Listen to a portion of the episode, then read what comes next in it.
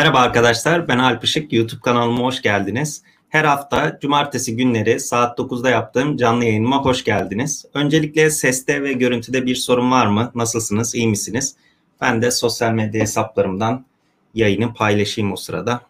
Yavaş yavaş toplanalım. Bu hafta yine e, çok önemli, çok güzel haberler vardı. Onun dışında birkaç tane duyurum var. Birazdan yavaş yavaş toplanınca o duyurularıma da geçerim. Şimdi canlı yayınımı ilk defa izleyen arkadaşlar varsa e, ben kripto paralar ve blockchain hakkında haberleri e, Medium hesabından günde 4 veya 5 tane haberi seçecek şekilde sizlerle birlikte günlük özet şeklinde paylaşıyorum. E, bunlarla da çok yoğun ilgi oluyor. Çok teşekkür ederim. Böyle akşam 8-9 gibi biraz geç paylaşınca hatta herkes yazmaya başlıyor bugünkü nerede kaldı diye. Bu yüzden de çok teşekkür ederim size. Şimdi onun dışında dediğim gibi Medium hesabımdan bunları takip edebilirsiniz. Altta da Medium linkimi verdim. Buradan bakabilirsiniz günlük özetlere. Ben de size haftalık özette zaten buradan gösteriyorum.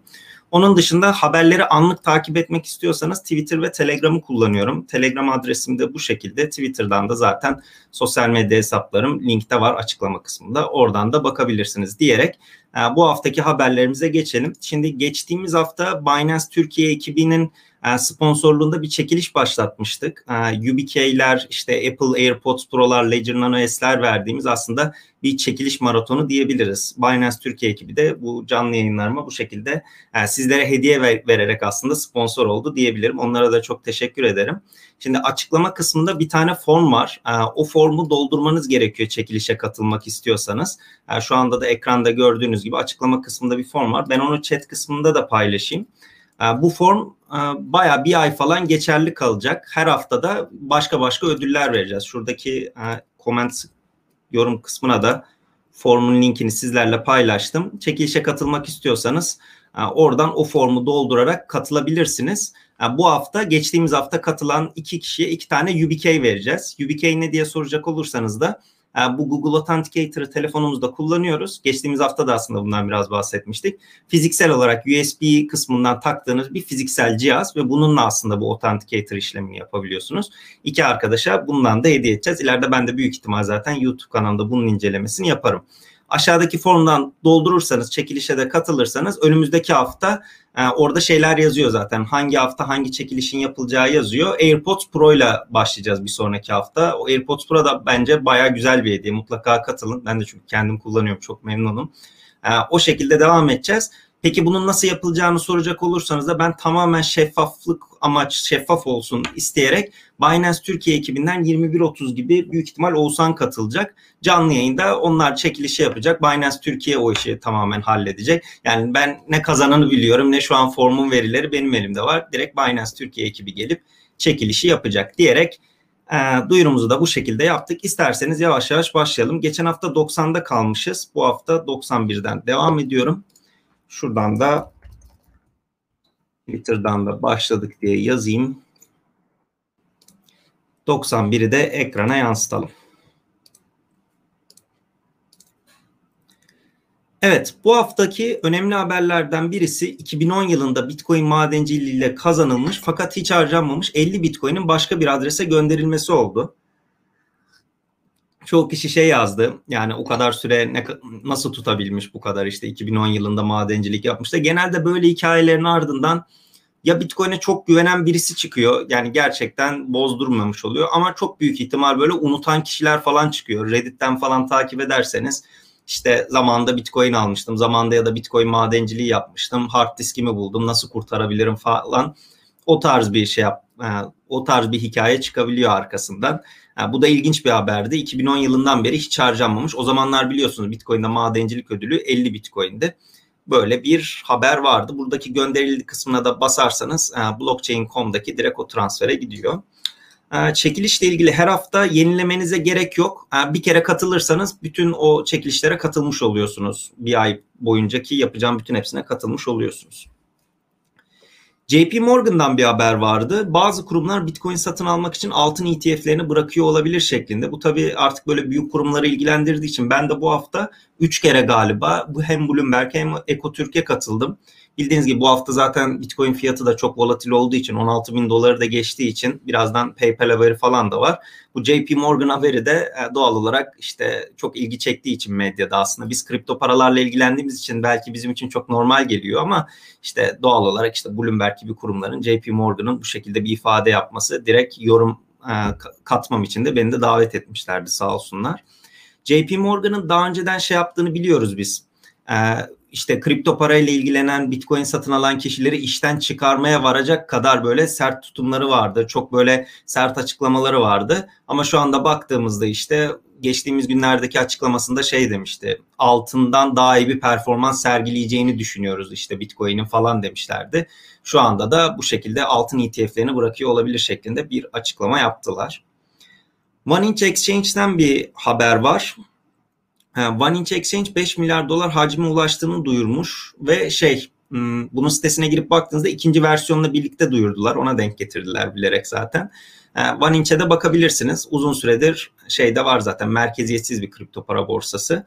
Oradan da işlemleri yapabilirsiniz. Bir arkadaşımız da One Inch'in airdrop yapması ile ilgili bilginiz var mı diyor. One Inch'in şöyle bu Uniswap'ın airdrop'unu çok konuşmuştuk. Orada zaten airdrop yapılacağını bilmiyorduk. OneInch ve Argent kullanan ya da başka bir cüzdan üzerinden başka bir protokol üzerinden Uniswap'ı kullanan kişilere de e, airdrop verilmesiyle ilgili bir proposal açılmıştı. Bir öneri açılmıştı. Fakat bu kabul edilmedi. Çünkü insanlar yeterince oy kullanmadı. Yani oy kullanabiliyor muyuzu bile bilmiyor aslında. Mesela elinde işte unit tutanlar ya da oradan işte merkeziyetsiz finans dediğimiz şeyde aslında elinizde bulundurduğunuz o tokenlarla mesela şeyi düşünün, compound'u düşünün. Oradaki comp token'ıyla işte siz aslında oy kullanabiliyorsunuz ve bayağı şey yapabiliyorsunuz, etkili olabiliyorsunuz verilen kararlar üzerinde. Ama insanlar bunu bilmiyor genellikle. Genellikle kripto para borsalarından alıyorlar. İşte sosyal medyada bir şey görüyorlar. Bu artacakmış, bu düşecekmiş. Doğal olarak sadece alım satımı ile ilgileniyorlar.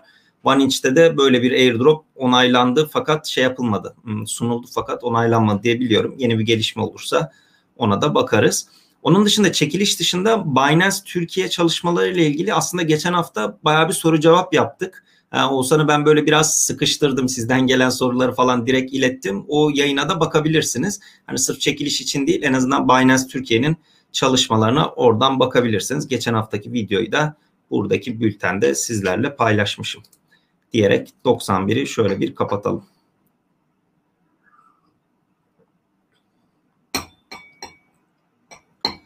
Şuradan devam edelim. 91'i kapadık. 92'yi açalım.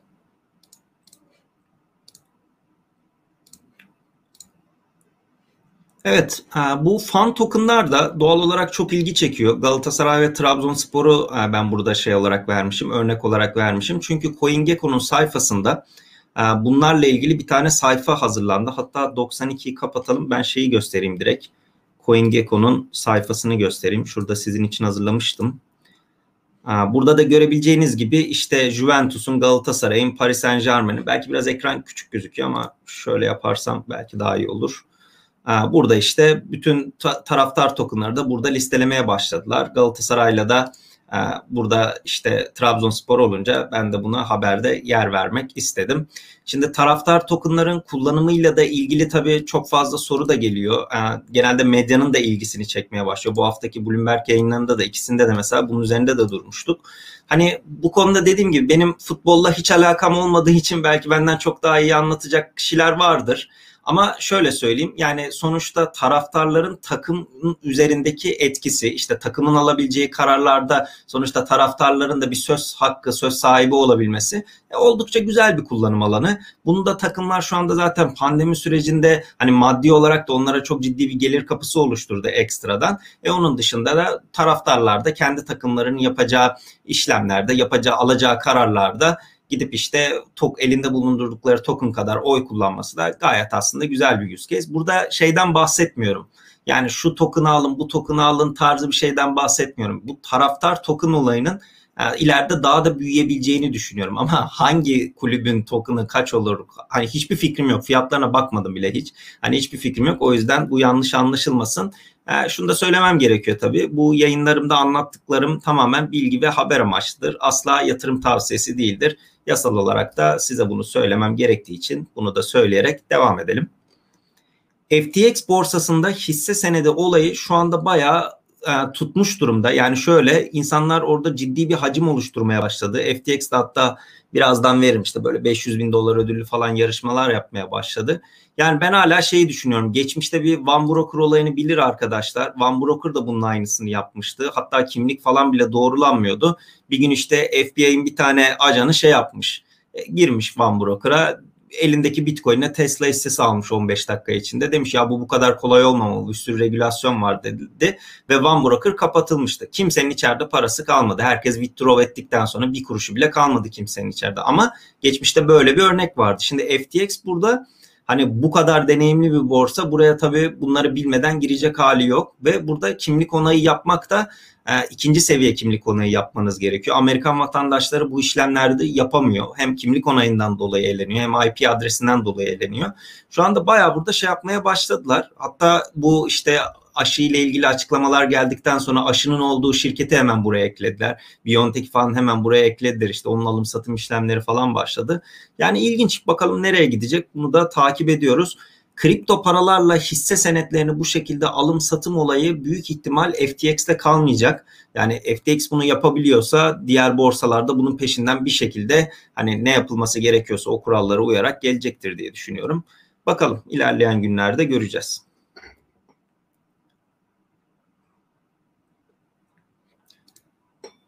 Merhabalar Alp nasılsın demiş. Merhabalar Mahmut Bey teşekkür ederim. 5 yıldır sizi takip ediyorum. Binance SR üye oldum. Bilmediğimiz bir ayrıntısı var mı? Valla bilme, bilmediğimiz bir ayrıntısı var mı derken yani şey Binance ekibiyle soru cevap yapmıştım. Bir önceki videoyu izleyebilirsiniz. Onun dışında Link ve Ripple nereye gider, hangi yöne gider demişsiniz. Ya bu konu hakkında ben genellikle YouTube kanalında siz de yazmışsınız. 5 yıldır yakından takip ediyorum da hiçbir zaman bu şekilde görüşlerimi belirtmemeyi uygun görüyorum diyebilirim. Hisseler sadece vadeli işlem mi yapılıyor? Hayır hem vadeli hem spot yapabiliyorsunuz diyeyim. Hatta şuradan da kontrol edeyim bir saniye. Evet spot olarak da eklenmiş yapılabiliyordu. Vadeliler sonradan eklendi. Bu arada FTX'te hesabınız yoksa açıklama kısmından da indirimli bir şekilde %5 indirim olması lazım. Oradan da üye olabilirsiniz listelenme, launch pool, launchpad, işte delist edilme haberlerin tamamını Medium'da olmadan önce paylaşmaya çalışıyorum. O yüzden takip ederseniz daha sonra yani bu delist haberlerini kaçırıp mağdur olmazsınız. Bazen çünkü bir coin'i alıyor insanlar, borsada unutuyor sonra delist ediliyor. Onu önceden bilmek önemli. Bu yüzden de Twitter ve Telegram'dan da anlık haber için takip etmeyi unutmayın. Mesela burada da işte borsadan kaldırılacak çiftleri sizlerle paylaşmışım. Bir sonraki haber bu hafta bu konuşuldu bayağı. Coin ATM radar verilerine göre günde ortalama 23 adet Bitcoin ATM'si e, şey yapılıyor, işleme kuruluyor, yeniden işte yerleştiriliyor şeklinde. Ya bu haber şöyle ilginç. İnsanlar Bitcoin ATM'si bizim de biliyorsunuz işte ülkemize ilk bir korunmuştu, kaldırılmıştı. Sonra şimdi başka bir özel kripto para borsasının bir tane falan var. Yani şeyi doğal olarak bizim ülkemizde çok yaygın olmadığı için hani insanlar biraz böyle nedir ne değildir diyor. İşte Bloomberg yayınında da mesela Bitcoin ATM'si nasıl çalışır falan onu anlatmıştım. Çok kabaca hani tekrar anlatmak gerekirse genellikle turistlerin yurt dışına gittiğinde tercih ettiği bir yöntem. Elindeki bitcoinleri o ülkenin fiyat para birimine çevirmek için işte kullandığı bir yöntem. Mesela ben de YouTube kanalımda Asya seyahatim sırasında mesela Japonya'da direkt gidip orada Bitcoin'i alarak gitmiştim yanıma. Bitcoin'lerin Japon yenine direkt her tarafta zaten Bitcoin ATM'si vardı Japonya'da. Orada çevirip mesela yani direkt fiyat para birimine çevirmiştim ya da tam tersini yapabiliyorsunuz. Bu konu hakkında da benim YouTube kanalımda e, galiba 2 veya 3 tane video var. Bitcoin ATM'si nedir, nasıl kullanılır diye. Merak ediyorsanız onları izleyebilirsiniz. Buradaki tek şey hmm, e, bilmeniz gereken aslında belki komisyon oranları %7 ila %10 civarına kadar çıkabiliyor bu ATM'lerde. Şuradan devam edeyim.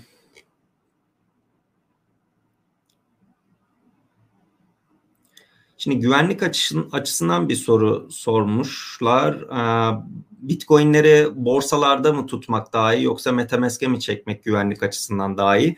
Yani bu konuda şöyle bir cevap vereyim. Tek tek şuradan cevapları okuyorum. Tolga gelmiş bu arada. Hoş geldin Tolga. Ee, Bu güvenlik sorusuna şu şekilde cevap vereyim. Mesela CZ'nin bir açıklaması vardı. Onun dışında kripto para borsalarının Medium hesaplarında yazdığı yazılar vardı. Şimdi siz günlük trade yapıyorsanız yani e, gidip anlık zaten bütün gün işiniz gücünüz trade ise çok büyük ihtimal paranızı zaten kripto para borsasında tutuyorsunuz. Fakat bu kişiden kişiye değişiyor. Bazıları uzun vadeli yatırım amaçlı tuttuğu kripto paraları işte Ledger'ında tutuyor, donanım cüzdanlarında tutuyor. Fakat bakın burada sorumluluk tamamen size ait. İşte private key'ini kaybederseniz, yanlışlıkla bir hata yaparsanız, bir şey yaparsanız orada sorumluluk size ait. Kimse sizi şey yapamaz. Hani bir 7-24 bir şeyiniz yok. Yani arayabileceğiniz bir çağrı merkezi yok. Şimdi bazı kesimler için ise aslında kripto para borsasının aynı zamanda cüzdan olduğunu, cüzdan hizmeti verdiğinden habersiz. Yani mesela şey yapanlar oluyor. İşte borsadan Bitcoin'i alıyor mesela onu çekebildiğini bile bilmiyor. Borsa üzerinden alım satım yapılabilen bir şey sanıyor. Bazı kullanıcılar için eğer miktar düşükse güvenilir bir kripto para borsasında onu tutup işte hesabının e-mailini ve hesabın kendisini ayrıca işte iki adımlı aşamalı doğrulamayla kitlemek bazı kullanıcılar için daha güvenli olabiliyor. Fakat şunu unutmayın borsadaki kripto paralar hiçbir zaman sizin değildir. Yani orada sadece gözüküyordur aslında. Bu yüzden o dengeyi kendiniz kurmanız lazım. Eğer çok böyle nadir trade yapıyorsanız arada sırada gidip işte işlem yapıp borsayı kapatıyorsanız kendi cüzdanınıza çekmeniz daha zor. Ama bakın burada Metamask yazmışsınız. Metamask'in mesela 24 kelimesini sizin düzgün bir şekilde saklayabiliyor olmanız lazım. Bilgisayarınızda işte güvenliği sizin sağlayabiliyor olmanız lazım. İşte hacklenmeye karşı, virüslere karşı bu güvenliği kendini sağlayabiliyor olmanız lazım. Oradaki denge işte her kullanıcıdan kullanıcıya değişecektir diye düşünüyorum. Çekiliş yapıldı mı? Çekilişi Oğuzhan'a 21.30'da gelirsin dedim. Linki attım. Herhalde o da 21.30 gibi gelir canlı yayında yapar. Dediğim gibi tekrar tekrar katılmanıza gerek yok. Ee, formu bir kere doldurmanız yetiyor. Önümüzdeki haftaki AirPods'tu işte Ledger Nano S'te falan o çekilişlere de otomatik olarak katılabiliyorsunuz. Formu da chatten paylaşayım. Yani ne yaptık? 92'deki haberleri bitirdik. Birkaç tane soru cevapladık. 93'e geçebiliriz.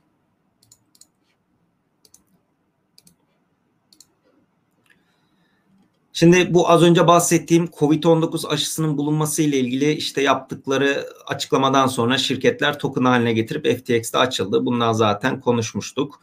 Merkez bankalarının 2020'de kendi dijital para projeleriyle ilgili açıklamalarını zaten artmasını bekliyorduk. İşte son bir iki haberde e, bir iki tane daha var bu tarz haber. Lübnan Merkez Bankası'ndan e, bu şekilde bir haber geldi. Kendi dijital parasını çıkarmak için çalışmaları hızlandırdı diye. Bir yandan Oğuzhan'a yazayım ki unutmasın. Tamamdır. Şimdi şu önemli yani bunun sebebi birkaç kişi bunun hakkında yorum yaptı ama Bitcoin tarihinde görülen en büyük ikinci zorluk seviyesi düşüşünden sonra işlem gücünde %40 toparlanma şeklinde vermişim ben de haberi. Bir kere bundan biraz bahsetmek gerekiyor. Ben genelde haberleri böyle ekrana yansıttıktan sonra bunun biraz hikayesinden bahsetmeyi seviyorum. Hatta onu böyle önemli kısımları falan kesip başka video olarak da koyayım. Şöyle kapatayım. Zorluk seviyesi dediğimiz kavram ya belki bilenler için tekrar olacaktır ama şu şekilde söyleyeyim. Bitcoin'in algoritması her 10 dakikada bir bir blok bulunacak şekilde kendini ayarlıyor. Yani mesela bu tabii ki tamamen teorik olarak. Bazen şans eseri bir dakikada bir blok bulunuyor. Bazen şans eseri 50-60 dakika sürüyor. Bir saate kadar sürebiliyor blok bulunması. Fakat şöyle ortalama 10 dakika olması gerekirken ortalama blok bulunma süresi 9 dakikaya düştüyse algoritma diyor ki her 14 günde bir 2048 blok civarı etmesi lazım. Ben diyor bunun diyor bulun matematiksel problemi yani bu madencilerin bulduğu matematiksel problemi diyor %10 zorlaştırayım. %10 zorlaştırınca 9 dakika yerine bu tekrar 10 dakikaya çıkması beklenir. Yani çıkmak zorunda değil ama ortalamada 10 dakikaya çıkması beklenir. Buradaki haberde eğer şu anda madenciler o kadar çok hash rate düşmüş ki hash rate dediğimizde işlem gücü. işlem gücüne göre zorluk seviyesi. Hash rate arttıkça işlem gücü arttıkça zorluk seviyesi artıyor. Düştükçe zorluk seviyesi düşüyor. Şimdi madencilerin blok bulma süresi aslında o kadar uzamaya başlamış ki blok bulamamaya başlıyorlar. Doğal olarak da işlem gücünde yüzde 40 burada bir hash rate düştüğü için ikinci zorluk seviyesi en Bitcoin tarihinde görülürken görülen en büyük zorluk seviyesi düşüşünü yaşadık biz. Tabii doğal olarak da bunu şeye yorumlayanlar oldu. İşte Çin'de yağmurlar, fırtınalar başladı. O sezon başladı. Madenciler perişan oldu. Medyaya şey haberleri düşer.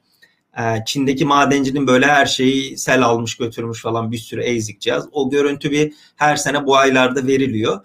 Ya doğru doğrudur. Bu Çin'deki bu yağmur sezonunda hash rate'in büyük kısmı oradan geldiği için doğrudur.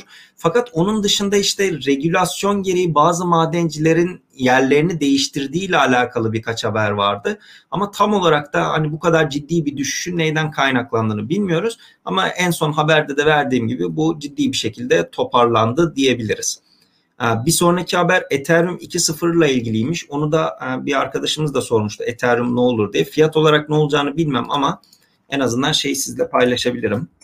Ee, şu anda oradaki süreci ekrana verelim. Ben de şimdi yayında sizlerle birlikte açıyorum. Launchpad.ethereum'u açtım.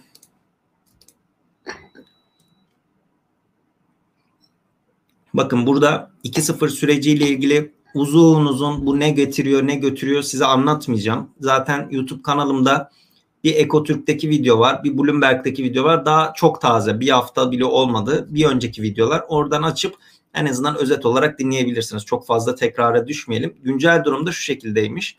İki gün önce falan 56 bin küsürlerdeydi.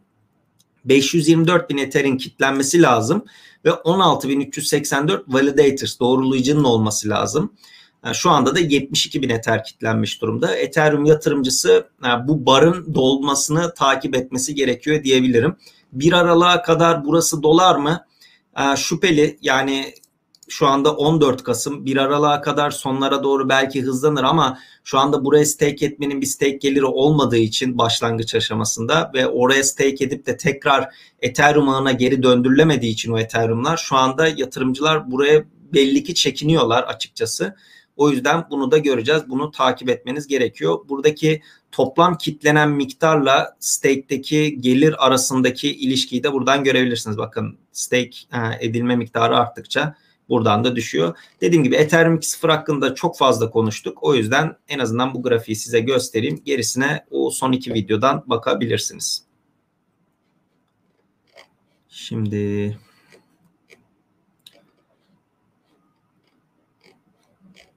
Launchpad'i de kapattık. Kaçta kalmıştık? Önümde bir sürü monitör var. Kafam karıştı. Tamam 93'ü anlatmışım. 93'ü bitirmişiz zaten. 94'ten devam edeceğiz. Minimum evet 32 Ether gerekiyor. Hatta Vitalik 3200 Ether atmasının sebebi de oydu diyebilirim. Formda 6 haneli diyor ama 7 haneli. Bunu birazdan Oğuzhan'a sorarız. Geçen hafta bunu bir 4-5 kişide böyle bir şey olmuştu. Sanırım Binance Global'deki şeyi yazıyorsunuz. Binance TR'ye üye olmanız lazım. Oğuzhan gelince onu sorarız ama geçen hafta onu çözüme kavuşturmuştu. Şu anda açıkçası unuttum ben de neyden olduğunu o sorunun. Birazdan sorarız. Hani en azından bir sonrakilere katılabilirsiniz belki. Bir 3-4 kişi daha vardı geçen hafta o sorun. 94'ü açalım. Şimdi Ethereum'da altyapı hizmeti sağlayan Infra'da bu bu hafta olay oldu. Ee, yaşanan bir sorun nedeniyle ilk başta haberi okuyayım. Kripto para borsaları Ethereum işlemini geçici olarak durdurdu. TR vatandaşı olmayanlar da kod eksik demiş Paran Dijital. Evet buydu galiba sorun. Onu sorarız tekrardan. Şimdi Ethereum'da şöyle bir şey var arkadaşlar. Ben mesela Bitcoin'de hiçbir maddi kazancım olmamasına rağmen sırf merkeziyetsizliğe katkısı olması amacıyla Raspberry bir cihazımda full node çalıştırıyorum. Arada bozuluyor, ediliyor, tekrar senkronize ediyor. İnterneti deli gibi kullanıyor. Ona bağlı bir hard disk var. İşte yani dert ama birinin yapması lazım. Yani dünyada merkeziyetsizliğin bu şekilde o ledger dediğimiz blok zincirinin aslında bu şekilde farklı farklı insanlarda kopyası duruyor. Bunu da yapan binlerce insan var dünyada. Fakat Ethereum'u yapamıyorsunuz. Yani Ethereum'un ne kadar güçlü bir bilgisayarınız bile olsa e, bu şekilde şey yapamıyorsunuz. Full node olarak çalıştıramıyorsunuz. Bayağı ciddi işlem gücü gerekiyor. E şimdi şöyle ee, bu hizmeti siz kiralayabiliyorsunuz. İşte infra gibi başka yerlerden bu full node'u o onun full node'una güvenip tam düğümüne güvenip işlemlerinizi onun üzerinden yapabiliyorsunuz. Fakat ora patlayınca işte bazı kripto para borsaları da kendi node'unu çalıştırmayıp oradan hizmet aldığı için bir anda ortalık cümbüş oldu. İşte Binance kapadı, bazı borsalar şey yaptı, Huobi'ydi galiba. Bizde sıkıntı yok hani bizim nodlar patlamadı dedi. Başka borsa bizim de patladı işte düzeltmek üzereyiz falan dedi. Çok uzun sürmedi. Galiba 1-2 saat sürdü. Ben kaçırdım o kısmı. Hani olay geliştikten sonra aslında haberim oldu. Dışarıdaydım. Fakat şöyle bir durum oldu. İşte herkes tekrar bir hani Ethereum'da ne olacak? Çünkü bütün o ERC20 tokenlar duruyor, Ethereum transferleri duruyor. DeFi'da bir anda fiiller tabii çılgın bir şekilde düştü. E onu düşündüğünüzde de doğal olarak işte Ethereum'un aslında orada nasıl bir omurga olduğundan bahsediyoruz. İşte onu da söyleyebilirim. Mesela Avalanche'in bu konuda işte tweet atmıştı. Kevin ve iTunes sanırım altına yazmıştı. Hani Raspberry'nin bir yeni cihazı çıktı. Bu sadece klavye olan böyle. Mesela onda bile işte full node çalıştırabiliyoruz falan şeklinde. Çok daha hani herkes full node çalıştırabilecek diye. Bu da tabii oldukça önemli şey açısından. Ee, ölçeklenebilme açısından Avalanche'daki oradaki gelişmeleri ben de takip ediyorum diyebilirim. Bakalım. Ama en azından şey umut verici. Hatta Aytunç paylaşmış galiba. Bayburt'ta da bir tane nodumuz var. Kimse merkeziyetsizliğimizi sorgulamasın diye. O mesela çok hoşuma gitmişti. Çünkü insanların node çalıştırabiliyor olması lazım. Yani bu node'u dediğim gibi Bitcoin'i ben de çalıştırıyorum ama mesela Mauf gelmiş. Sanırım Avalanche grubundaki arkadaşımız Raspberry Pi 4 8 GB var. AVAX node çalıştırıyor. İşte ya zaten olması gereken bu. Yani sadece kripto para borsalarından al sat yapmak yerine işte güvendiğiniz projelerin full node'unu da çalıştırarak sizde destek olmanız gerekiyor. Aynı zamanda da AVAX'ta şey var zaten. Stake geliri elde edebiliyordunuz. Böyle de bir durum var. İş Bankası'ndan bir haber var. Dış ticarette blockchain teknolojisini kullanmaya devam ediyor diye. Daha önceden işte Şişe Cam'dan bir haber vardı. İş Bankası'ndan bir tane böyle bir adım vardı. İkinci adım gelince ben de İş Bankası olduğu için sonuçta e, burada yer vermek istedim. Taraftar tokenlardan bahsettik. İstanbul Başakşehir buraya eklenmiş. Hatta bir tane daha eklenmişti galiba. Şu anda adını unuttum ama bu şey gidecek. Yani kulüplerin kendi taraftar tokenıyla hem maddi gelir elde etmesi hem de taraftarlarıyla işte hayranlarıyla daha yakından etkileşim kurması bu işlemler zaten devam edecek diye düşünüyoruz. Bu sırada e, şu son haberimi de vereyim. Ondan sonra Oğuzhan'a bağlanacağım. FTX'te Waves işlemlerinden başlarından bahsetmişim. E, bu Launch Pool, Launchpad haberlerinden bahsediyordum. Binance'da Dual Saving kısmını mutlaka takip edin. Orada %48'e varan bir faiz oranı açıldı. Fakat çok kısa sürede bitiyor. Yani girdiğiniz anda onu yakalamanız gerekiyor. Mesela BNB DeFi staking olaylarında falan da öyle. Ciddi oranlar yakalanabiliyor merkezi platformlar üzerinden ama birazcık hızlı hareket etmeniz gerekiyor diyebilirim. Şimdi 94'ü de bu şekilde bitirelim. 95'e geçmeden önce şu malum çekilişimizi bir yapalım. Binance Türkiye'den operasyon sorumlusu Oğuzhan'ı yayına alıyorum. Oğuzhan selam, hoş geldin. Selam Alp, hoş bulduk. Nasılsın, iyi misin? İyiyim, idare edersen nasılsın? İyiyim ben de.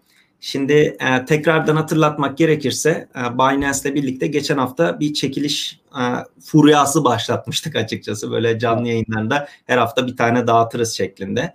E, ben de açıklama kısmına bir form bırakmıştım. Arkadaşlar o form bundan sonra da geçerli. Yani siz bundan sonra o forma bir kere katıldıysanız orada çekiliş tarihleri var. AirPods çekilişine de Ledger Nano S çekilişine de katılabiliyorsunuz. Bir kere kayıt olmanız yeterli. Ve bunun da tamamen şeffaf bir şekilde yapılabilmesi için ben de Binance ekibine dedim. Onlar da zaten o şekilde teklif etti. Dedim canlı yayında sizden birisi gelsin. Kim kazanıyorsa söylesin. Ben de bilmiyorum şu an. Hatta forma benim erişimim bile yok. Hani formda kaç kişi kayıt oldu falan hiçbir şey bilmiyorum. İstersen olsan gerisine sen devam et. Bunu da çekilişimizi de aradan çıkaralım. Tamamdır. Ekranımı paylaşıyorum. Tabii ki.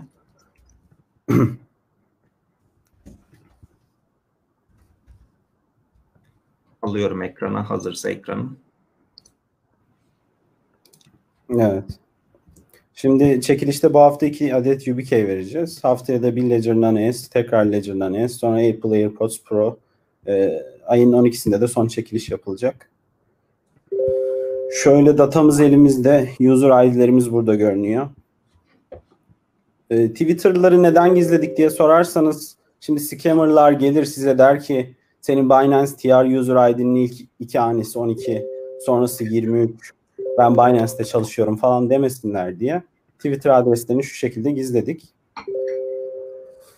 Şöyle aşağı inelim isterseniz bakın kaç kişi katılmış beraber bakalım.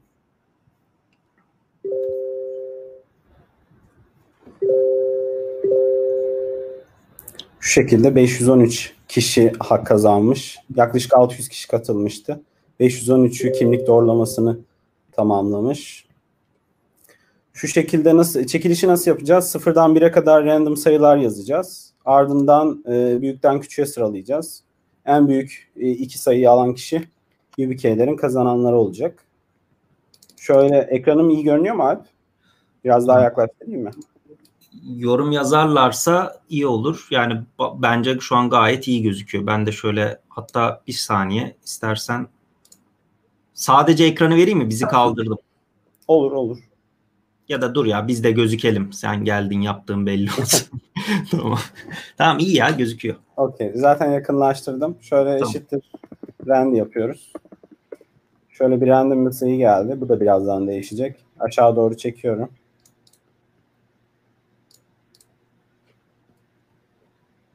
Şöyle sıfırdan bire e, kadar random sayılar aldık. Şimdi hepsini kopyalayıp value'ye sayıya çeviriyorum ki değişmesin tekrar. Yoksa her adımda değişir.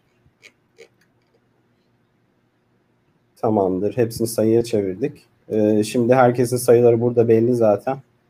Tek tek bakmaya gerek yok. Sıralayalım.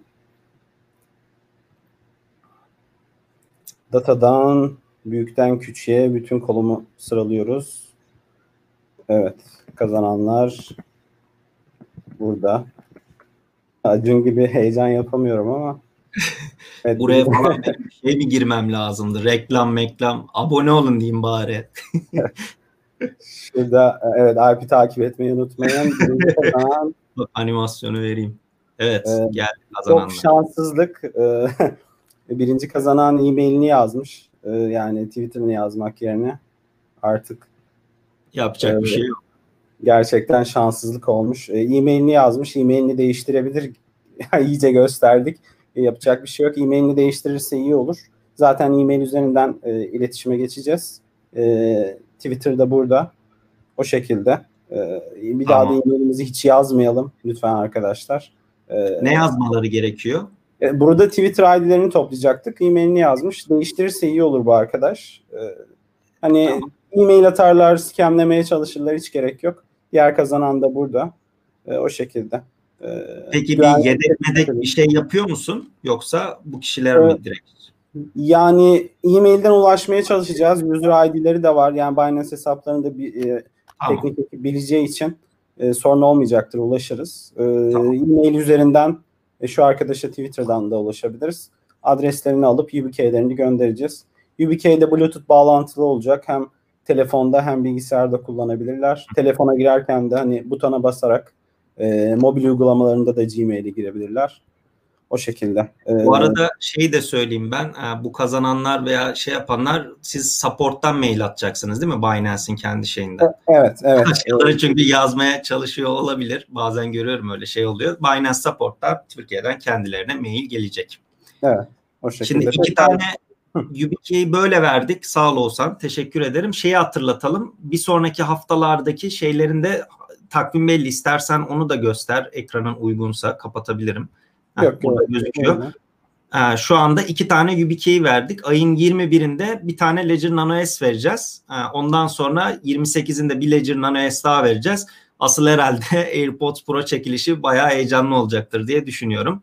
Ee, evet. Çekiliş tarihleri de bu şekilde. Açıklama kısmındaki bulunan formdan hala katılabilirsiniz. Bugün YubiKey'i kaçırmanız pek bir şey değil aslında. Diğerlerine de hala katılmadıysanız katılabilirsiniz diyelim. Kesinlikle. Ben tekrar hatırlatmak istiyorum. Birinci kazanan e-mailini değişirse iyi olur. Lütfen e, dolandırıcılardan gelen mesajlara itimat tamam. Teşekkürler Alp. Ee, ben, ben teşekkür ederim. İzlemede. Ekrandan alıyorum. Çok sağ ol. Teşekkür ederim. Evet, Oğuzhan da 2-3 dakikada çekilişi hallettik. Dok kazanan arkadaşları tebrik ederiz. Dediğimiz gibi orada Twitter ID'nizi yazmanız gerekiyormuş. Mailinizi yazmayın diyelim. 94'ten devam edelim. 94'ü bitirmiştik. 95'i açayım. Oradan devam edelim. Ha, şuradan bir bakayım yorumlara da bu arada. Bu UBK arkadaşlar ya oldukça güzel bir cihaz fakat ben de kullanmıyorum büyük ihtimal hani ben de bir tane alır inceleme videosunu çekerim. İnsanlar çünkü işte Authenticator'ı değiştirdim. Benim Medium hesabımda en çok okunan yazılardan biri Google Authenticator nasıl yedeklenir? Ya bayağı on binlerce okumuş. Çünkü insanların en büyük dertlerinden biri o işte telefon kayboldu, bozuldu, çalındı, yeni telefona geçtim diye. YubiKey bu konuda oldukça önemli. Fiziksel olarak USB'den takıyorsunuz. Aynı zamanda işte bu verdiğimiz mobilde de çalışıyor. Bluetooth işte USB'den de çalışıyor. Kablosuz bir şekilde de çalışıyor. O yüzden bunu şey yapabilirsiniz. Ee, siz de araştırabilirsiniz. Formu tekrar doldurmanız gerekmiyor. Tekrar doldurmayın. Bir kere doldurduysanız az önceki tarihlerde o tarihler falan da formda zaten açıklama kısmında var. Oradan bakabilirsiniz. Evet, şöyle biraz daha yukarı gidelim. Bugün de çıkmadı demiş artık bir dahakine. Çekiliş var dediler geldik ne çekilişi olduğunun önemi yok. tamam. Oğuzhan'ın morali hep bozuk mu oluyor? Oğuzhan arkadaşlar Binance Türkiye'nin operasyonun başında olduğu için çok çok yoğun, çok fazla çalışıyor. Bir de şeyi tahmin edebileceğiniz gibi kripto para borsaları 7-24 açık olduğu için biz de mesela işte yurt dışındakilerle falan iş yaparken saat farkı var. Yani gecenin dördünde kalkıp Zoom'dan toplantıya girdiğim çok oldu saat farkından dolayı. O yüzden Oğuzhan da büyük ihtimal çalışma saatleri fazla esnek olduğu için yorgundur, doğrudur. Evet. Tamam devam edelim 95'ten.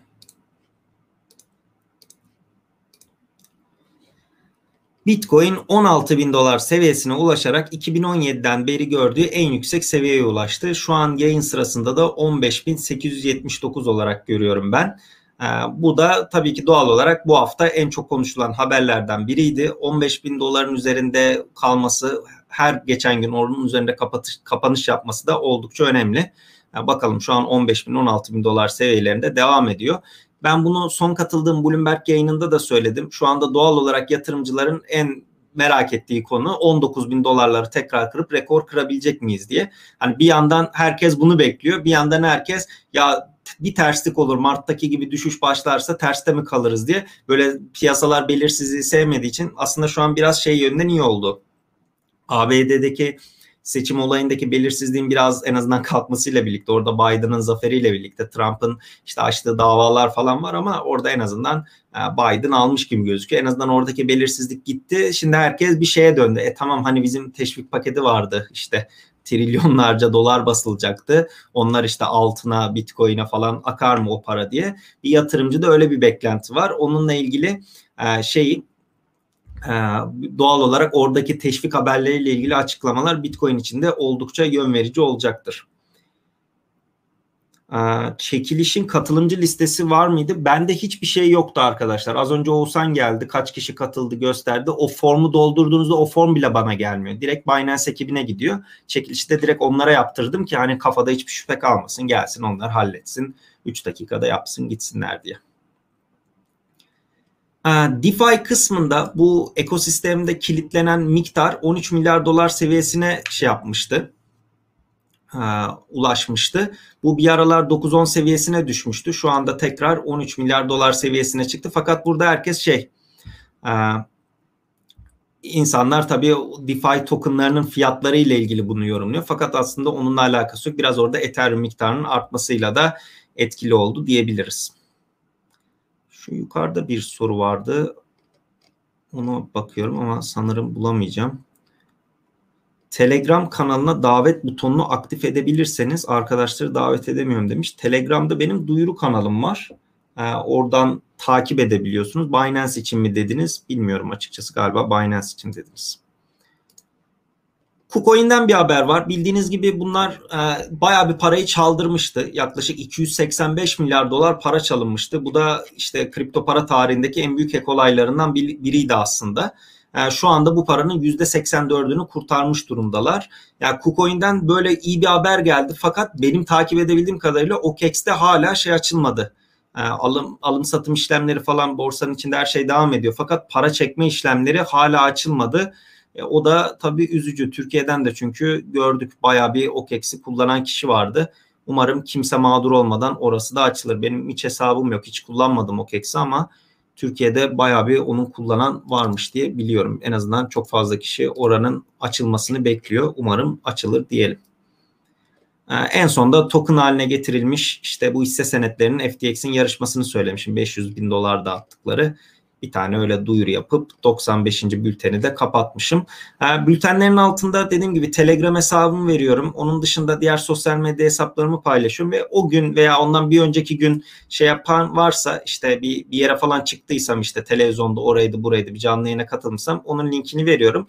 Buradan da kontrol edebilirsiniz. Bültenlerin altında da e, borsaların indirimli bir şekilde üyelik linklerini sizlerle paylaşıyorum diyerek 95'i de kapatalım. Bugün iyi gittik. 40 dakika olmuş. Çekilişi bile yaptık.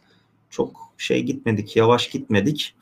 96 ve 97 kaldı. E, tahmin edebileceğiniz gibi en eski gündemden en güncel gündeme doğru geliyoruz diyebilirim. 72 bin Ether stake edilmiş demiş. Evet onu da az önce göstermiştim. OKEX Bitcoin Cash fork'unu destekliyoruz demişler. Ya arkadaşlar Bitcoin Cash olayı neyse şu son bültende onu konuşuruz. Şunları yapalım. Son bültende ona yer vermiştim zaten. 96'ya paylaşayım. Migros'tan bir haber var. Tedarik sürecinde ve kalite kontrol alanlarında blockchain'in kullanılmaya başlıyor şeklinde. E, bu zaten sizin de tahmin edebileceğiniz gibi blockchain deyince işte bu lojistikte, tedarik sürecinde, kalite kontrolde bu takip sürecinde mesela bir organik gıdanın hikayesini öğrenmek için işte QR kodunu okutup onun hikayesine ulaşabiliyorsunuz. Nereden geldi, hangi şartlarda geldi. Migros da blockchain'i bu alanda kullanmaya başlıyor diyebiliriz. Launchpool'a yeni eklenen bir proje var. Unfi diye. Ben bu hakkında çok detaylı bir video çektim. Şurada zaten şu Launchpool'a tıklayınca o videoya gönderiyor. Launchpool'dan nasıl para kazanabilirsiniz şeklinde bir video çekmiştim. Detaylı ona bakabilirsiniz. Onun dışında BNB Volt'a koyarsanız sadece BNB kitleyeyim işte Binance ne yapıyorsa yapsın bana her gün kazandığım parayı versin derseniz de büyük ihtimal bir gün sonra şeye başlayacak. Ee, bu launch pool başladıktan sonra oradaki BNB'yi kitlediyseniz oradan da ödül gelecek. Ona bakabilirsiniz. Yani iki tür var. Ya launch pool'a gidip mesela aynı anda 3-4 tane launch pool'da farming edilebilen coin alıyor. Elinizdeki BNB ve BUSD'leri falan kitleyerek onları yapabiliyorsunuz. Ee, oradan farm edebiliyorsunuz. Ya da ya ben bununla uğraşmak istemiyorum. BNB alayım, BNB kitleyim derseniz o otomatikman size yapıyor. Fakat şöyle bir şey var. BNB'nin orada fiyat riskini alıyorsunuz. Ben mesela videoda anlatırken onun üstüne basa basa anlattım. BUSD mesela işte 1 dolara sabit Binance'ın stabil kripto para birimi. Onu kullanırsanız veya hala hazırda hesabınızda o varsa onunla yaparsanız tamamen havadan geliyor bu para. Ama öbür türlü siz gidip mesela stabil olmayan SXP kitle işte bambaşka bir coin farm et derseniz orada SXP'nin fiyatı çakılmaya başlarsa e, para kaybedersiniz. Yani bunu da birinin söylemesi lazım. Öyle havadan bir para yok ama stabil kripto paralar üzerinden giderseniz e, tabii ki doğal olarak orada pek bir risk almıyorsunuz diyebilirim. Ha, şuradan bakayım. Arkadaşlar bu arada yayınların daha fazla kişiye ulaşabilmesi için beğenirseniz eğer videoyu beğeniyorsanız beğenirseniz de e, çok mutlu olurum diyebilirim. Şu an kaç like var falan görmüyorum ama beğenirseniz memnun olurum. 32 Ethereum olmayanlar ne yapacak? 32 Ethereum olmayanlar %99 ihtimal e, bu olaylar başladığında büyük kripto para borsaları diyecek ki senin elinde bir tane mi Ethereum var, iki tane mi Ethereum var, 32 Ethereum'un yok mu? Sen diyecek onu kitle ben stake yapacağım sana da elindekine oranla sana stake'ten gelir vereceğim. %99 bunu diyecekler ve bu sayede de aslında Ethereum network'ündeki büyük nodlar, büyük validator'larda büyük kripto para borsaları olacağını ve bunun da ben merkeziyetsizliği kötü anlamda etkileyeceğini düşünüyorum açıkçası. Bu benim fikrim. Başkaları nasıl bir yorum yapar bilemem. Hocam yeni geldim XRP hakkında kısa da olsa yorum yapabilir misiniz? Arkadaşlar ben XRP'yi ne trade ediyorum ne XRP ile aslında sadece Medium'daki bültenlerimde önemli bir haber varsa onu paylaşıyorum. Mesela geçtiğimiz günlerde e, piyasadan normalde e, yatırımcıları, kurucuları piyasaya XRP sattığı için fiyatı aşağı yönde baskılıyordu. Geçtiğimiz günlerde bilançosunda XRP'nin piyasadan satın alındığı haberi gelmişti. Orada bir %4, %5 yükselmişti. Mesela haber değeri taşıdığı için sizlerle onu paylaştım. Ama yani şeyi beklemeyin. İşte burada bir teknik analiz açıp da işte bayrak yukarı kırar aşağı kırar XRP fiyatı şuraya olur. Maalesef diyemiyorum. Yani bu da açıkçası benim kendi tarzım diyelim YouTube kanalımda uyguladığım bir tarz ve şeyi de bilmiyorum. Yani XRP ile trade de etmediğim için sadece paylaşmam gereken bir haber varsa Türkiye'de çünkü çok fazla kişi ilgileniyor. Onu sizlerle paylaşmaya çalışıyorum sadece. Evet, Bitcoin fiyatıyla alakalı yorum yapıyorsunuz. Yani dediğimiz gibi şu son süreçte zaten o kadar çok belirsizlik vardı ki şeyi bilemiyorduk. Biz de fiyatın nereye gideceğini 16 bin dolar olacağını açıkçası çok fazla kişi tahmin edemedi bu seçim sürecinde. Fakat dediğim gibi hem teşvik paketindeki gelişmeleri yakından izlememiz gerekiyor. Bitcoin tarafında aslında çok fazla şey bir haber yok. Yani sonuçta halving kısmını atlattık. Ethereum tarafında işte o Ethereum'un bir aralığa doğru eğer orada ciddi şekilde kitlenme olup da Ethereum bir altcoin rallisine öncülük ederse önceki rallide olduğu gibi o direkt biraz piyasayı şey yapacaktır. Doğal olarak canlandıracaktır. Belki orayı takip etmemiz lazım. Bitcoin özelinde şu anda aslında büyük kurumların elinde bulundurduğu e, varlıkların bir kısmını kripto para rezervi olarak tutmak için satın almaları dışında çok da aslında bir de PayPal haberi vardı. Bu hafta çok konuşuldu. Hatta ben de tam ona denk gelmişim şimdi.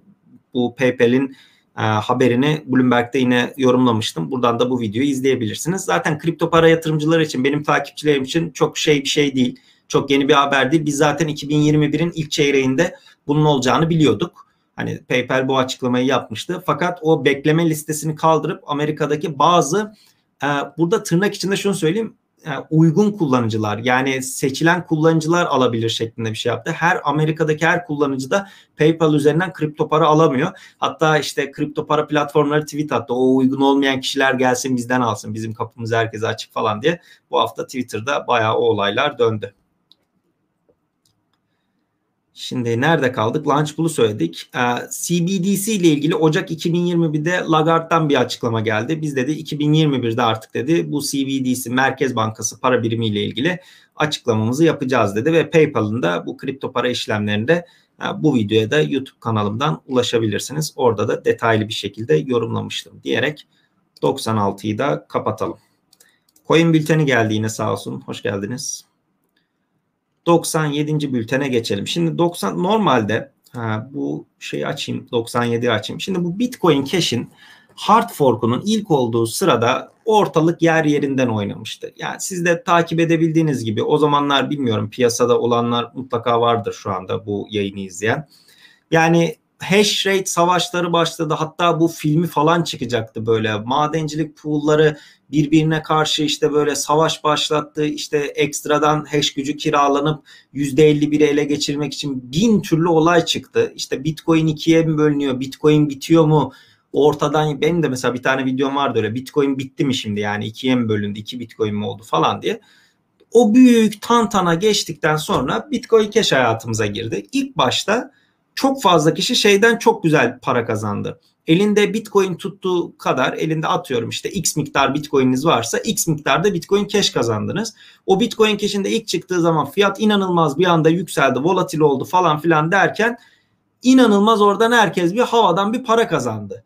Yani elinde Bitcoin tutanlar havadan bir para kazandı. Sonra o Bitcoin Cash bir daha bölündü. ABC'siz çıktı, SV'si çıktı. Elinde Bitcoin Cash tutanlar bu sefer onları kazanmaya falan başladı. Ama ben açıkçası hiçbirini takip etmedim diyebilirim. Yani o ilk Bitcoin'den Bitcoin Cash'in hard fork'ı dışında diğerlerini ne borsadan trade'ini yaptım ne uzun vadeli aldım sattım hiçbir şey yapmadım diyebilirim. Buradaki haberi de aslında Bitcoin Cash haberini de paylaşmamın sebebi hala hazırda siz kripto para borsalarına buna yatırım yaptıysanız veya ledger'ınızda falan tutuyorsanız bilin hard fork yarın gerçekleşecek. Kripto para borsalarının açıklamalarına mutlaka bakın. Gidin ben şimdi burada bir şey derim.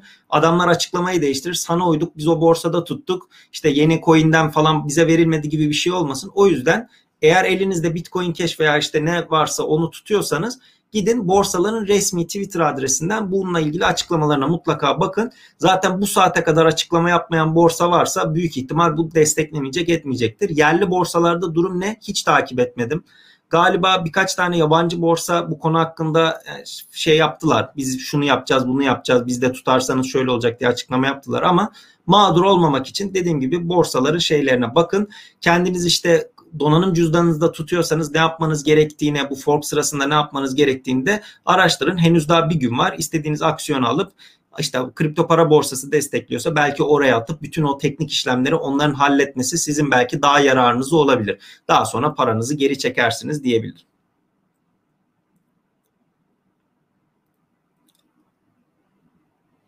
Şimdi şuradan bir bakayım Twitter'dan gelen bir şeyler var mı? Tamam. DeFi DeFi diyoruz. Devamlı bir hack olayı oluyor. Akropolis platformunda 2 milyon dolar burada hacklenmişti. Adamlar şey dedi hackerlara siz bu parayı geri verin.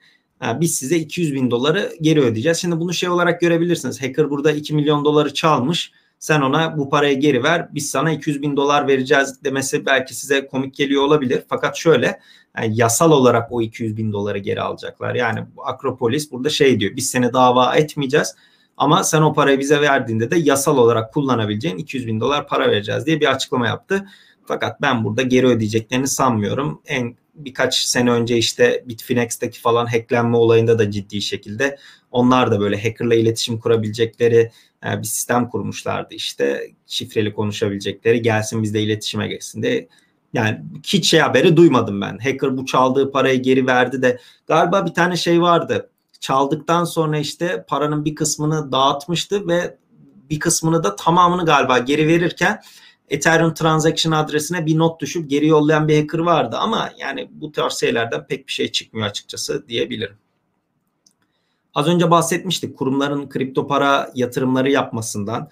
Bu işte negatif faiz oranlarının konuşulduğu bir yerde doların bu kadar değer kaybettiği, her geçen gün sınırsız miktarda dolar basıldığı bir piyasada da e, tabii ki yurt dışındaki bu büyük şeyler, platformlar, büyük şirketlerde varlıklarının yüzde biri ila yüzde beşini kripto paralara yatırıyorlar. Genelde de bitcoin satın alıyorlar. E tabii bunu biz görüyorduk işte MicroStrategy'den, Square'dan falan 240 milyon dolarlar, 50 milyon dolarlar havada uçuşuyordu. Grayscale'da elimizdeki bunlar galiba sadece bitcoin almıyor galiba. Böyle diğer kripto paraları da alıyorlar. 9.8 milyar dolarlık bir kripto para varlığımız bizim elimizde şeklinde açıklama yapmışlar. Venezuela'dan ilginç bir haber. Devlete kayıtlı olmayan madencilerin elektriği kesildi diye. Şimdi bu da ilginç. Birkaç tane ben size geçtiğimiz haftalarda haber vermiştim. İşte şey yapılmaya başlamıştı. İran'daydı sanırım. Ee, sen gideceksin devlet bir pool açacak, bir havuz kuracak. Orada madencilik yapacaksın. Bunun karşılığında işte elektrik fiyatında, belki cihazları satın alırkenki vergi kısmında devlet sana bazı teşvikler şey yapacak. Verecek şeklinde e, bu tarz açıklamalar vardı. Venezuela'nın yani ne yaptığı belli değil diyeceğim de şöyle bir petro çıkardılar işte banka hesabındaki paranın petro karşılığını gösterip onu kullandırmaya çalıştılar. İlk başta bir kripto paralar komple yasak dediler. Sonra zaten biz işte enflasyon ne hale gelmiş madencilik yapın kazanabildiğiniz kadar bitcoin kazanın teşvik ediyoruz dediler. Sonra bir ara şey yapmışlardı daha bu bir ara diye bahsettiğim de bir buçuk ay önce falan yani. Çok eski değil. İşte merkeziyetsiz bir borsa yapacağız. Biz bunun üzerinden alım satım işlemleri bizim aracılığımızla da yapılacak. Biz bunu sağlayacağız şeklinde açıklama geldi. Bugün işte devlete kayıtlı değil sen kendin kafana göre madencilik yapıyorsan e sonuçta şey belli. Çılgın bir elektrik tüketimi var o bölgeden. Oradaki şeyi kesiyor. oradaki elektriği kesebiliyor. Bu şekilde de engelleyebiliyor. Venezuela'dan da böyle bir açıklama gelmiş. Evet 97. bültende bu şekildeydi diyebilirim.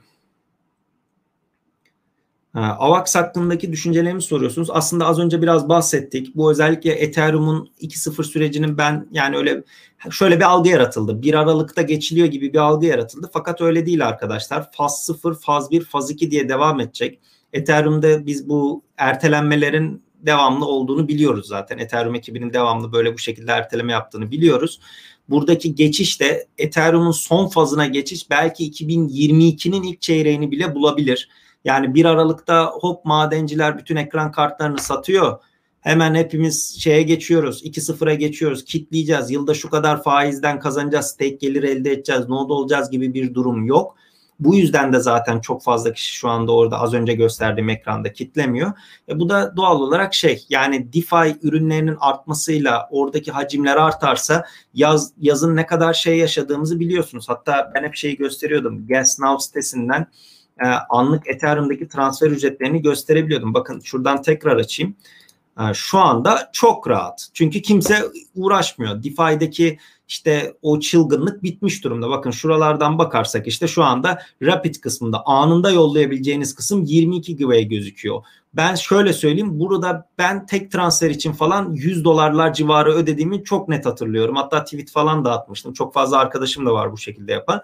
Şu anda bedava ama bedava olmasının sebebi neredeyse e, şu anda kullanmıyor kimse. Yani baya hatta işte şeyden falan bahsetmiştik. Tron'u Muron'u ne kadar Justin Sun'ı hani doğru bulmasak da yaptıklarını eleştirsek de şu an borsaların arasındaki para aktarımında USDT'yi, Tether'i ERC20 üzerinden aktarmak yerine borsaya komisyon vererek ve yavaş olarak aktarmak yerine TRC20 olarak aktarılınca borsa sizden para da almıyor anında aktarılıyor. Ama bu Tron'un çok iyi olduğu anlamına da gelmiyor. Tron çünkü Tron da kullanılmıyor. Üst ağ boş olduğu için şey yapıyor.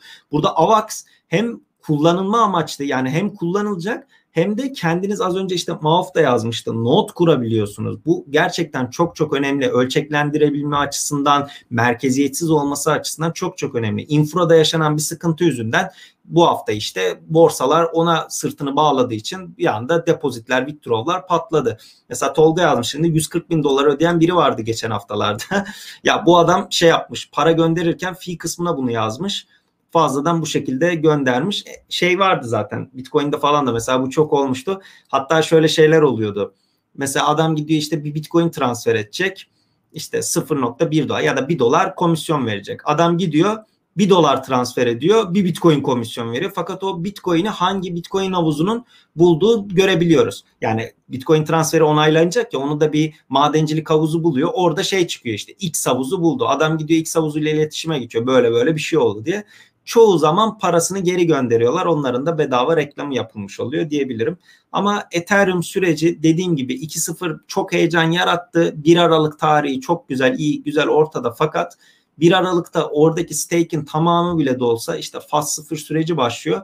Çok da hızlı gelişmeyeceğini ben düşünüyorum. Ama tabii ki de ekosistem içinde çok fazla önemli. Üstünde bir sürü binlerce token var. Ethereum'daki bir kitlenmenin bize yaz aylarında o DeFi e, ürünlerin artmasıyla birlikte ne kadar sorun çıkardığını hep birlikte yaşadık. Güneş enerjisi ve rüzgar enerjisiyle madencilik yapsak kar etmez miyiz? Valla ben 2013'te yapıyordum madencilik. Ondan sonra bıraktım. Yani şu an Türkiye şartlarında güneş enerjisine yaptığınız ya benim bir tane şey videom var. 2017'de çektim galiba. Biraz eski bir video. Madencilik deneyimlerim diye. Orada şeyi anlatmıştım. Yani fişe cihazı takıyorsun oradan da pool'un kullanıcı adı şifresini giriyorsun. Tamam node'u kurduktan sonra da şey e, direkt oradan para geliyormuş gibi bir algı var madencilik kısmında. Fakat çok çok fazla değişken var. Türkiye şartlarında işte kilowatt başına ne kadar kuruş para ödeyeceksiniz? Güneş enerjisi yatırım yaparken onun vergisiyle birlikte o ilk maliyet size ne kadara patlayacak ya da rüzgar enerjisiyle yaptığınızda bakın zorluk seviyesi mesela deli gibi düşüp çıkabiliyor. Ya ben madencilik yaparken %10 zorluk seviyesi artsa benim için şey oluyordu. Ciddi bir artıştı o. Yani %10'un üzerinde arttı mı bu sefer o geliri bayağı düşürüyordu. E şimdi bir bakıyorsunuz %20 artıyor bir bakıyorsunuz %15 düşüyor falan. Orası da biraz volatilite artmış durumda. Yani bunun çok çok fazla değişkeni var. Bitcoin fiyatı bugün 15-16 bin dolar olduğu için mesela hemen atlayabilirsin. Ya da mesela Ethereum fiyatı şuradan şeyi de vereyim. Fiyatlar hakkında madem biraz şey hakkında konuşuyoruz. İşte Ethereum fiyatına mesela şu anda ne kadarmış? 459 dolarmış. Şimdi Ethereum'un fiyatı 459 dolarken 2017'de biliyorsunuz işte o 1000 1200 dolara çıktığında çok çok fazla kişi Aa Ethereum'da ben yatırımımı işte 2-3 ayda parayı çıkarıyorum 1000 dolardan 1200 dolardan hesapladı. Fakat bir girdi madenciliğe bu sefer Ethereum'un fiyatı düştü düştü düştü 500'e 400'e 300'e 200'e adam bırakın 2 ayda parayı çıkarmayı cihazlarını zararına satan da oldu. Hala kredisini ödeyen de oldu. Yani çok çok fazla değişken var madencilikte ve sizin bunu oturup hesap kitap yaparak da bütün değişkenleri, bütün riskleri hesaplamanız da mümkün değil. Yani şeyi ya bilemezsiniz ki Ethereum'un fiyatı 6 ay sonra ne olacak? Mesela yıl sonu Ethereum hedefiniz nedir diyor. Ben buna sadece şöyle cevap verebilirim. 1 Aralık gibi bir tarih varsa orada kitlenen miktar 500 bine ne kadar yaklaşırsa Ethereum'u tekrar gözlerin Ethereum'a çevrilmesini o sağlayabilir. Ha belki çok ciddi bir gelişme gelir, bir haber gelir. E mesela bu Ethereum 2.0 haberini biz bilmiyorduk. Bir anda Vitalik çıktı. Tam seçimin belli olacağı gece 2.0 geliyor hadi iyisiniz diye bir açıklama yaptı. Yani onu da tam bilemiyoruz. Şimdi madencilik yaparken de elektrik fiyatı ne olacak? Bunların ısıtması, soğutması bir sürü değişken olduğu için hepsini de bilemeyeceğiniz için çok çok dikkat edilmesi gerekiyor. Genelde de madenciler bildiğiniz gibi soğuk ülkelerde yapılıyor. İşte daha soğutma maliyetinin çok daha düşük olduğu, elektrik fiyatının çok daha ucuz olduğu, bu cihazları satın almanın çok daha kolay olduğu ülkelerde yapıldığını biliyoruz. Bu yüzden de bunları mutlaka dikkat etmeniz gerekiyor diyebilirim. Evet şuradan devam edelim. İnsanların neden XRP'de beklentisi var? Çünkü çok fazla kişi e, fiyatı büyük ihtimal çok ucuz olduğu için, fiyat bazında baktığı için Türkiye'de XRP yatırımı yaptı diyebilirim. Evet. İnsan statik elektriğinden madencilik Bill Gates'in projesiydi. Bununla ilgili bir tane haber vardı. İşte Microsoft deniyor meniyor. Belki bilen arkadaşlar varsa chatte yazsın işte vücudumuzdaki ısıdan madencilik yapacağız diye. Ya madenciliği falan geçtim. Şu akıllı saatlerin falan vücut ısısından hani şarj etse o bile yeter ya da işte telefonumuzu yürüdükçe.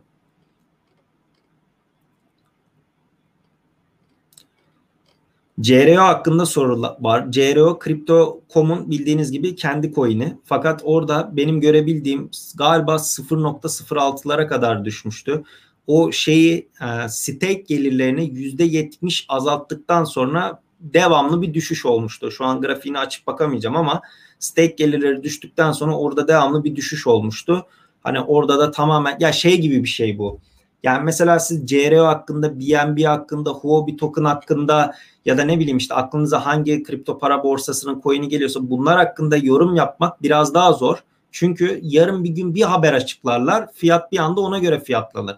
Yani ne bileyim Crypto.com bugün önemli bir duyuru yapar. İşte der biz CRO'yu şurada kullanım alanı yarattık der. Fiyat ona göre fiyatlar. Mesela Binance geçtiğimiz galiba 40 günde 2 tane mi 3 tane mi Launchpad açıkladı. Doğal olarak orada bir BNB'ye herkes aldı. İşte BNB Vault açıkladı. Huobi Token işte stake şu kadar ödül kazan gibi. Yani kripto para borsalarının ve platformlarının kendi coinlerini, kendi tokenları hakkında yorum yapmak hani diğerleri için de zaten zor. Onlar için bir tık daha zor diye düşünüyorum ben.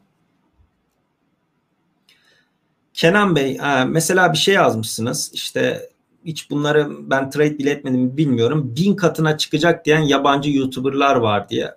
Böyle bir şey yok. Yani şöyle söyleyeyim sosyal medyadan, YouTube'dan buna ben de dahil. YouTube'da birisini izledim bin katına çıktı. Bakın bu videonun başlığına emin olun Ripple 4 katına çıkıyor. İşte XRP'de yeni haber şu gibi bir şey yazsam kesinlikle en az bunun 6-7 belki 10 katı izlenir. Fakat bunun kimseye bir şeyi yok. Tek kazanan ben olurum. Ben YouTube'da çok izlendim diye kazanırım yani. Tek taraflı bir kazanç olur. Bunu işte sadece Twitter'da takipçisi çok fazla diye, YouTube'da çok fazla kişi takip ediyor diye bu tarz insanların yani o adamlar onun eğer bir coin'in birisi size bin katına çıkacağını söylüyorsa büyük ihtimal o projeden para almıştır. Yani kendini de çünkü adam yakıyor. Orada ne demek birisine bin katına çıkacak dedikten sonra o insanları o kadar beklentiye sokuyorsunuz. Kimse hiçbir şeyin öyle bin katına falan şey yap diyor. E ne olur bazen şunu görüyorsunuzdur. O da bakın ilginç. İşte fiyatlara bakıyorsunuz. Bir tane coin mesela gerçekten bin katına çıkmış. Şeyden bakıyorsunuz grafiğe. Fakat o böyle anlık o coin üzerinde bazı manipülasyonlar yapılarak anlık çıkıyor fakat oradaki hacme bakın. Atıyorum mesela 50 liralık hacim olmuş. Hani bin katına çıkmış ama ne alabilmiş birisi ne satabilmiş. Ama grafikte işte atıyorum 500 katına 1000 katına çıkmış. Bu yüzden kendiniz araştırmadan mesela XTZ'yi çok fazla soranlar oluyor. Dediğim gibi ben XTZ'nin analizini de yapmam. Çünkü projeyi takip etmiyorum. Bunu da hani siz kendi araştırmanızı mutlaka kendiniz yapması lazım. Yani aman sakın öyle işte yabancı yabancı YouTuber'lar bizden falan iyi bilmiyor arkadaşlar. Ben size açıkçası onu söyleyeyim. Yani Türkiye'deki hem haber siteleri olsun hem diğer YouTuber arkadaşlarım olsun biz emin olun çok çok daha fazla araştırıyoruz. Yani ben mesela bütün günüm size o akşam özeti çıkarmak için, haftalık bültenleri yapmak için bütün işimiz gücümüz bu. Yabancı YouTuber'ları ben de bakıyorum bazen kripto paralarla ilgili. Fakat hani sadece clickbait bir başlık ve arkasında hani lafı dolandıracak şekilde mümkün olduğunca fazla izlenme almaya çalışan çok fazla YouTuber var. O yüzden kendi araştırmanızı mutlaka kendiniz yapmanızı şey yaparım, tavsiye ederim.